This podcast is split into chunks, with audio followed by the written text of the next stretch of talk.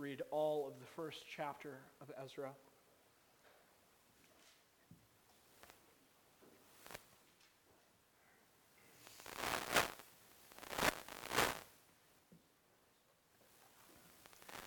Ezra 1 reads like this. It says, In the first year of Cyrus, king of Persia, that the word of the Lord by the mouth of Jeremiah might be fulfilled, the Lord stirred up the spirit of Cyrus, king of Persia, so that he made a proclamation throughout all his kingdom and put it in writing. Thus says Cyrus, king of Persia The Lord, the God of heaven, has given me all the kingdoms of the earth, and he has charged me to build him a house at Jerusalem, which is in Judah.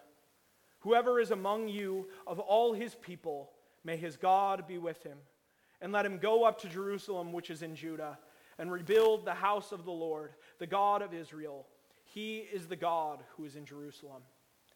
And let each survivor, in whatever place he sojourns, be assisted by the men of his place with silver and gold, with goods and with beasts, besides free will offerings for the house of God that is in Jerusalem.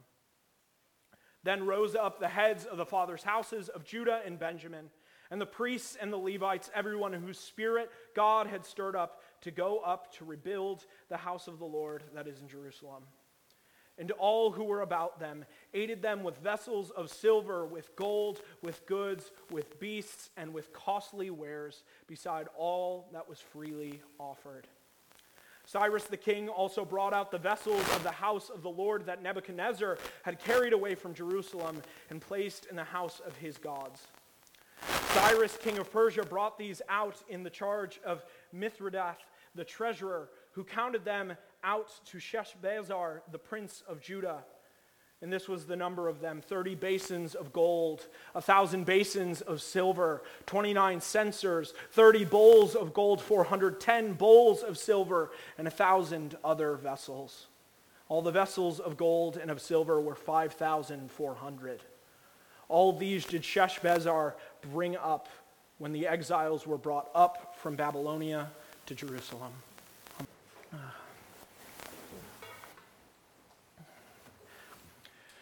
Preacher and theologian R.C. Sproul was teaching an Old Testament class in university during his second year of teaching.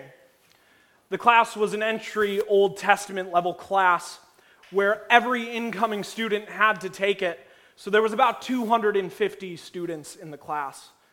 To make things easy on the students, Sproul decided that he was going to, get, that he was going to only give them three assignments for the whole of the semester one at the end of September, end of October, and end of November. He told them to make sure that these assignments were turned in exactly at the due date, or they would fail the assignment. When the September due date came around, about 225 of the students had turned in their assignment. For the 25 that didn't turn it in, they asked Sproul for an extension on their work, asking to be given some grace. Sproul looked at them and decided that this one time he was going to be graceful towards them, giving them a break and giving them a three day extension on their papers. But again, he warned them do not do this again. When October rolled around, only 200 students had handed in their papers. For the 50 students that hadn't turned in their papers, they explained that they were busy with midterms and got lost in other classes doing assignments for those and were falling a bit behind. They looked at their professor and asked again for an extension. Sproul asked them very plainly, Didn't I tell you to turn in your papers when I told you to? They looked at him and said that they remembered, but still asked for an extension anyway. Sproul gave them what they wanted, but then said very sternly, This is the last time I will give you an extension. Finally, the November date rolled around. This time, only 100 out of the 250 students had turned in their assignments. The students walked in all casual, cool, and collected, thinking that their professor was going to give them another extension. When they all sat down, Sproul grabbed out his grade book and started asking each student if they had turned in their paper. With each person who didn't have it, Sproul would simply say out loud, F, and write it in his grade book, failing them on their assignment. Out of the crowd, one of the students said to him, Professor, this isn't fair. Sproul looked at this young man and remembered that he had turned in his paper late last month in October. So Sproul said very plainly if it's justice you want, justice you will receive. And announced that he was changing this man's grade to an F back in October. Sproul then looked up and asked if anybody else wanted justice, to which the room was silent. What we have here illustrated in this story is what happens when we think grace is owed to us. When we think about grace, we need to realize that grace, by definition, is something that we do not deserve. Grace, and especially grace from God, is given to us freely based on God's character alone and not ours. When we start to take grace for granted, it can be taken away, with, uh, away from us, and we won't know what to do with ourselves. The nation of Israel is a shining example of what it means to take grace for granted. Although the Lord had done some incredible things throughout their history, they would constantly turn away from God and serve false idols. They would take the grace of God for granted and suffer the consequences of their actions when justice would be enacted by God. Then, after being punished, Israel would repent of their unrighteousness and turn to God. Tonight, we are going to see this series planned out as we look into the book of Ezra. The book of Ezra begins after Judah's punishment for serving other gods. Their punishment had ended because they realized the sweetness of God's grace and recognized his sovereignty once again. The Jews were in exile and the book of Ezra picks up with the Jews returning home after 70 years in exile. So tonight, as we study Ezra 1, I want us to really see the bigger picture of what is happening here in the book of Ezra, as well as what is God is doing in the history of Israel. So tonight we will be studying Ezra 1 through the theme of covenants. So our two headings for tonight are simply this the covenant broken and the covenant remembered. Through this all, our goal is to see that God is faithful to his promises. The challenge with jumping into an Old Testament book like Ezra is that there is a lot of context that we need to unpack to, unpack to fully understand what is happening in this book. For the original Jewish audience, Israel's history would come to them naturally because it was their own history. But for those of us who aren't as familiar with the entire history of Israel, we won't be able to understand these things in the same exact way, requiring us to do a little bit more digging if we are truly going to understand what is happening to, to Israel in Ezra and how God is faithfully working through their history. When thinking about the Old Testament, I like to think back to what one of my Old Testament professors said to me at Moody about reading the Old Testament. He said, if you do not understand the context of something, it is likely pointing to one of two things. It is either pointing to Deuteronomy or to Jesus. So that's exactly what we are going to do tonight to understand what is happening to Israel and Ezra. This means that for our study tonight, we are primarily going to be focused on what's happening in Ezra chapter 1, but we will also be jumping around scripture a little bit to understand what is going on. So if you would like to follow along with me, keep your finger in Ezra chapter 1, but please also meet me in Deuteronomy chapter 29, where we will see our first heading for tonight the covenant broken. So the entire book of Ezra begins with the returning of the Israelites from the Babylonian exile. If you're not super familiar with this history of Israel, it's like you're jumping into a TV show at season seven that you have never seen before. So, to make sure that everyone is on the same page tonight, I want to recap everything that has happened in Israel real quick up until this point. So, in Genesis, the very first book of the Bible, we see the foundation laid for the nation of Israel. Abraham was given a promise by God that he would have a large number of descendants and that they would dwell in the land of Canaan. Following Abraham's family through Genesis, we see his grandson Jacob have 12 sons who will become the heads of the 12 tribes of Israel and end up settling in Egypt while there's a famine in the land of Canaan. Their family settled there for four generations. When the new Pharaoh of Egypt rose up, they enslaved the Israelites and put them to work there in Egypt. The second book of the Bible then we then have is Exodus, detailing God choosing Moses to free the Israelites from their captivity and bring them to the land that was promised to Abraham. After going back and forth with Pharaoh and 10 plagues later, Israel was finally freed and started heading to the promised land. On their way there, Israel did, then disobeyed the commandments of the Lord to take the land from the people that they were given and were punished with 40 years of wandering in the desert.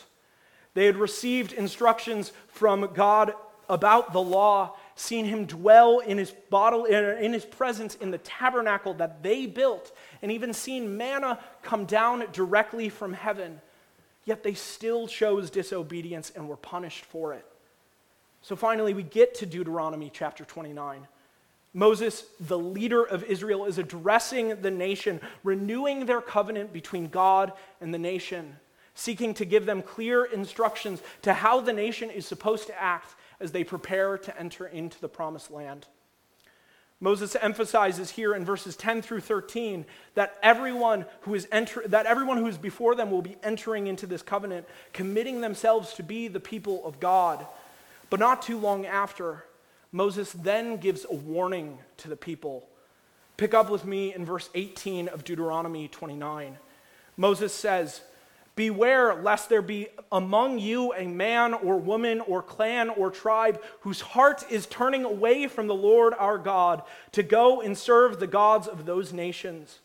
Beware lest there be among you a root bearing poisonous and bitter fruit, one who, when he hears the words of the sworn covenant, blesses himself in his heart, saying, I shall be safe, though I walk in the stubbornness of my heart. This will lead to the sweeping away of moist and dry alike. The Lord will not be willing to forgive him, but rather the anger of the Lord and his jealousy will smoke against the man, there that man, and the curses written in this book will settle upon him, and the Lord will blot out his name from under heaven. But what happens to this poisonous fruit when it becomes commonplace in Israel? Jump down with me to verse 24, where we will see the Lord will punish the land. Again, starting in verse 24, he says, All the nations will say, Why has the Lord done thus to the land? What caused the heat of this great anger? Then people will say, It is because they abandoned the covenant of the Lord, the God of their fathers, which he made with them when he brought them out of the land of Egypt and went and served other gods and worshiped them, gods whom they had not known and whom he had not allotted to them. We see right here in Deuteronomy the warning to all of Israel if you serve other gods, then you will have no part in the God of heaven. And although this warning was written to the Israelites here clear as day, the path of Israel throughout the rest of their history up until Ezra really followed a downward trend. Israel would enter into the promised land after the 40 years of wandering, yet their disobedience would begin right away. In Joshua, they failed to fully conquer the land that they were commanded to take. In Judges, they did what was right in their own eyes instead of obeying the law which they had been given.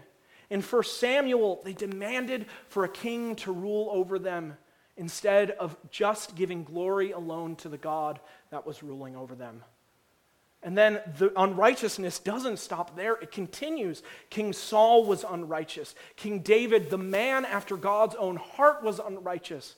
King Solomon, the wisest man to have ever lived, still fell into sin, and you guessed it, was unrighteous because of their unrighteousness. Israel would then split up into two kingdoms Israel to the north with 10 tribes, and then Judah to the south with two tribes.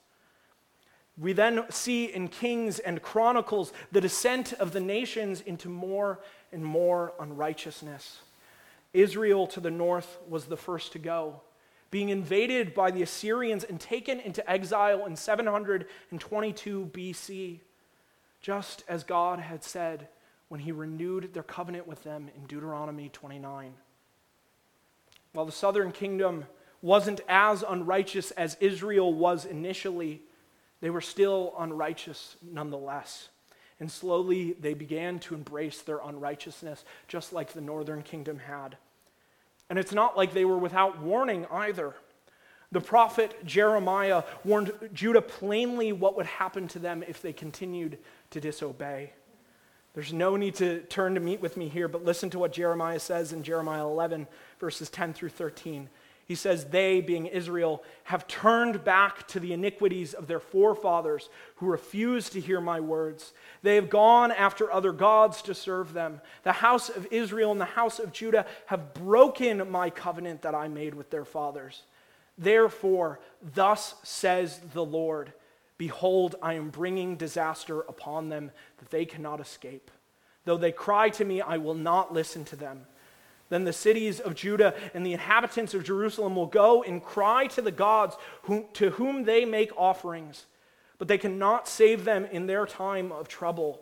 For your gods have become as many as your cities, O Judah, and as many as the streets of Jerusalem are the altars you have set up to shame, altars to make offerings to Baal. This is the context that we come to at the beginning of Ezra.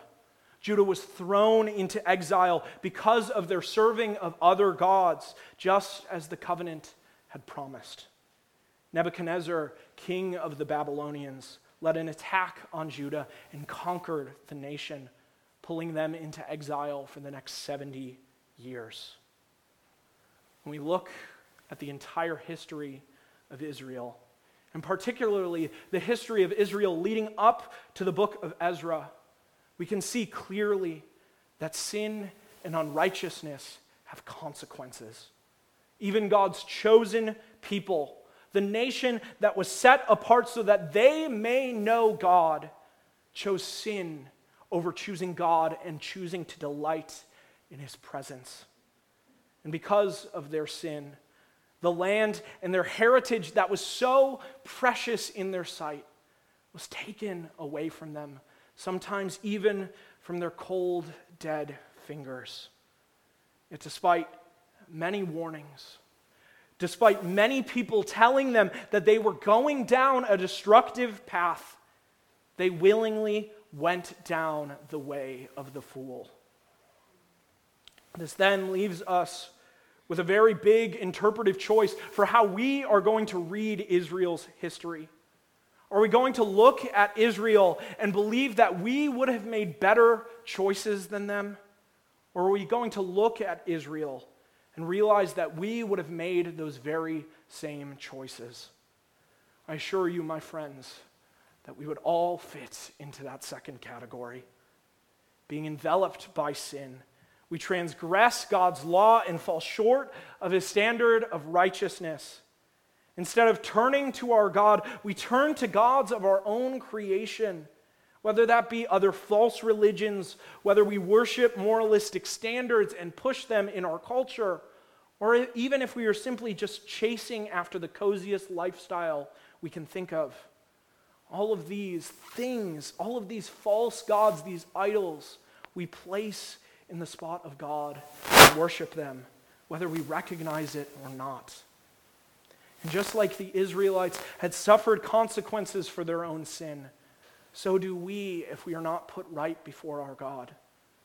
If we stay relishing in our sin, when our time is up, we won't have time to stand before the throne and claim that we were eventually going to repent.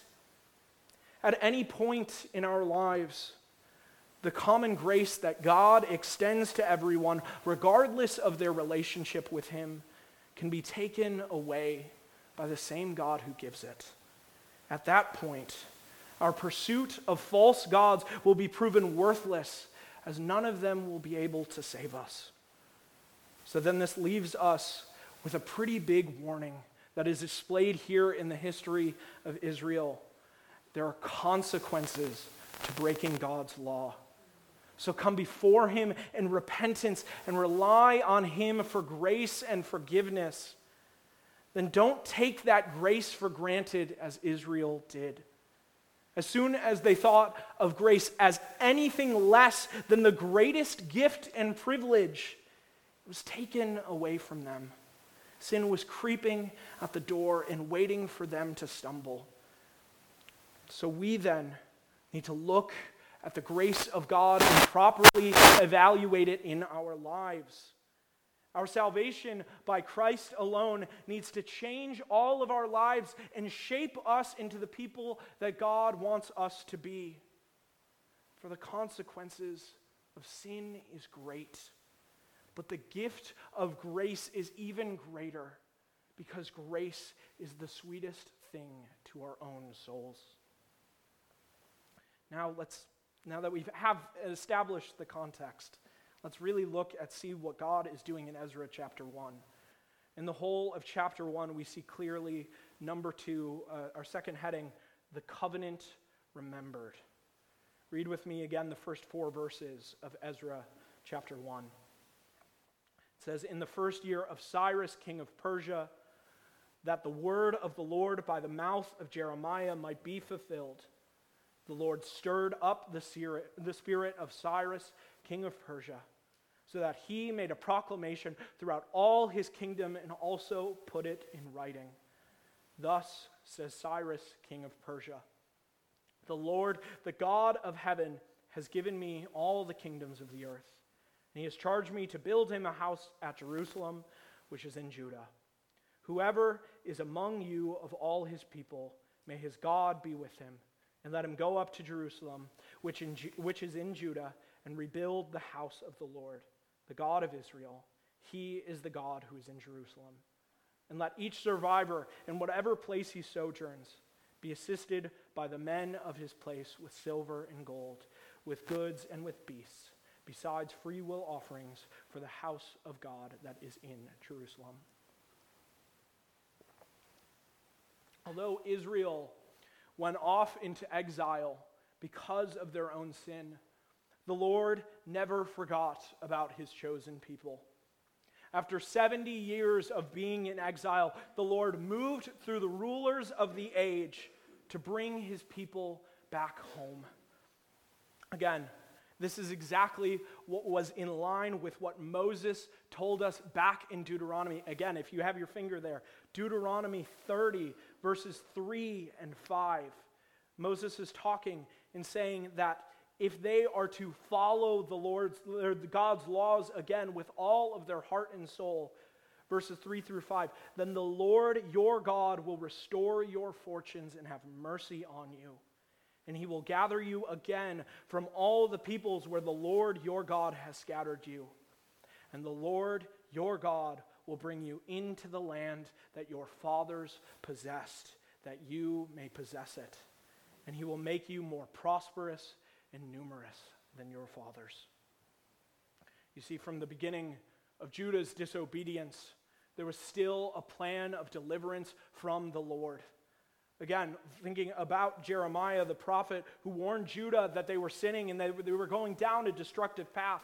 He says in Jeremiah 25 11, This whole land shall become a ruin and a waste, and these nations shall serve the king of Babylon 70 years. And a couple of chapters later in 29:10, For thus says the Lord, when 70 years are completed for Babylon, I will visit you, and I will fulfill to you my promise and bring you back to this place. Now, there are many skeptics who will look at this record of history and may think that this is all just happenstance, just a coincidence. But if you've ever gone to the British Museum in London, you might have come across the Cyrus cylinder, which was an artifact discovered in 1879 with an inscription from Cyrus the Great, which allowed deported people to return home and build temples to their gods, similar to what we see here in Ezra chapter 1. Well, what is so incredible about Cyrus's edict is how truly perfect timing was compared to the 70 year prophecy given in Jeremiah. According to ancient records, Nebuchadnezzar would take over Judah in 607 BC, where we will see this biblical. If you, if you look at the previous page on your Bible, you see that at the end of Second Chronicles chapter 36. It specifically measures that time away from the land in Sabbath rests. Ezra 1 1 then notes to us that this is the first year of Cyrus's reign. So the Persians then defeated the Babylonians in 539 BC, meaning that the first year of Cyrus's reign was 538 BC. It then would have taken Jew- the Jews uh, a couple of months to return to the land, most likely making their return to the land be 537 BC being exactly 70 years from the beginning of the exile. This means that not only according to our biblical records do we see Judah was in exile for 70 years, but also according to extra biblical sources, we see this very same thing, giving us confirmation that our God is the one sovereignly ruling over the whole of history. Ezra who was most likely the author of this book, not only notes this in the historical context, giving us the year uh, which, which everything was happening, but and also referencing Jeremiah and the prophecy there, but he also recognizes God's sovereignty over all of history throughout his storytelling. The action that we will see multiple times throughout the book of Ezra is we will see that of God stirring up people's spirits. We see two examples of this happening in Ezra chapter 1. The first of which is Cyrus, king of Persia. Ezra records that, that although Cyrus was the one who made the decree that the Jews could return home, he attributes agency to the Lord himself, showing that God was the one who was truly behind this great work. You see, Cyrus at heart was a pagan not knowing the God of the universe. He had no personal stake in letting the Jews return home other than social order in his new kingdom. But yet, his decisions were guided by the Lord so that God's people may be restored to their land and rebuild the temple for the glory of the Lord. The second stirring up that we see here by God is that we see the, God stir up the souls of the Jews who want to return to the land. And we see that in verse 5. God stirs up the hearts of the people to desire to return to their home country where they can rebuild the temple once again. We even see God using the people around them to give them goods and materials for their prosperity in the land so that they can be settled and start rebuilding.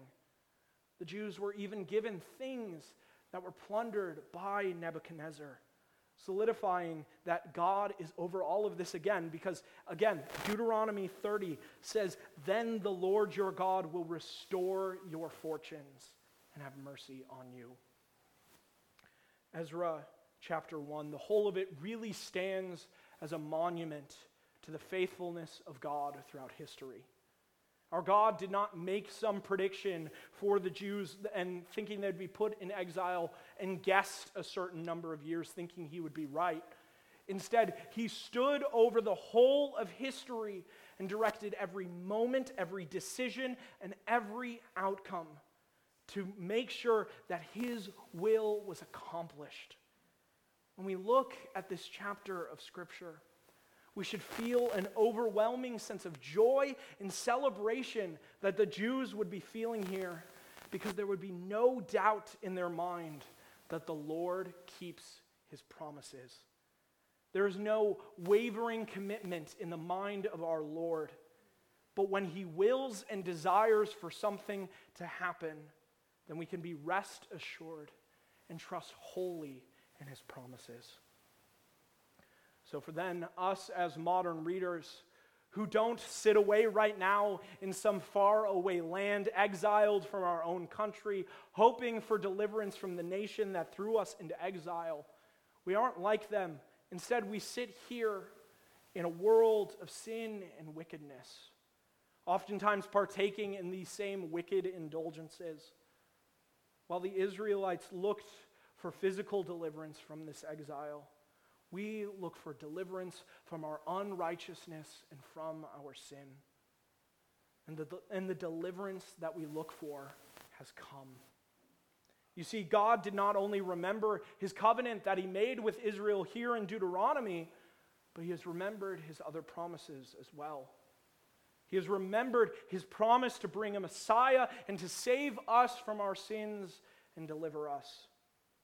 You see, he sent to us the Son of God, Jesus Christ, who lived a perfect life, yet died a sinner's death, all so that we may be reunited to God and reconciled with him.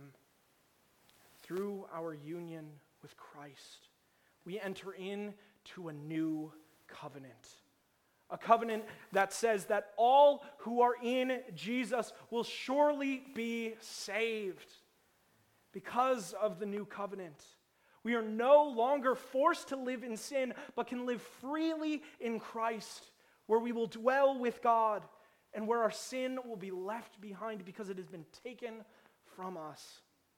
This new covenant, this promise of God for eternal life and our union with Christ is guaranteed.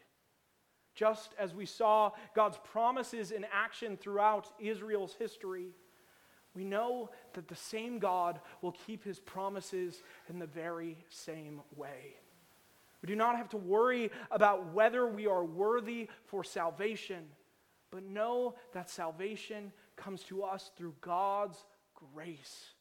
Remember what we talked about at the beginning of this message that grace is not dependent on your character, but is dependent on God's. And through Jesus, He has offered this grace to us so that we may be saved. So when we are saved, when we put our faith in Jesus for salvation, when we repent of the sins that we have gathered up for ourselves, we know that salvation is then ours. Our sin can no longer bind us because we have been set free in Christ. So, church, do not be afraid of our God abandoning you. You no longer have to sit alone worrying about the state of your own soul. For if you are in Jesus, then you will be saved. Our God remembers his promises, and he will bring to fruition all that he has promised to his people. Amen. Let's pray.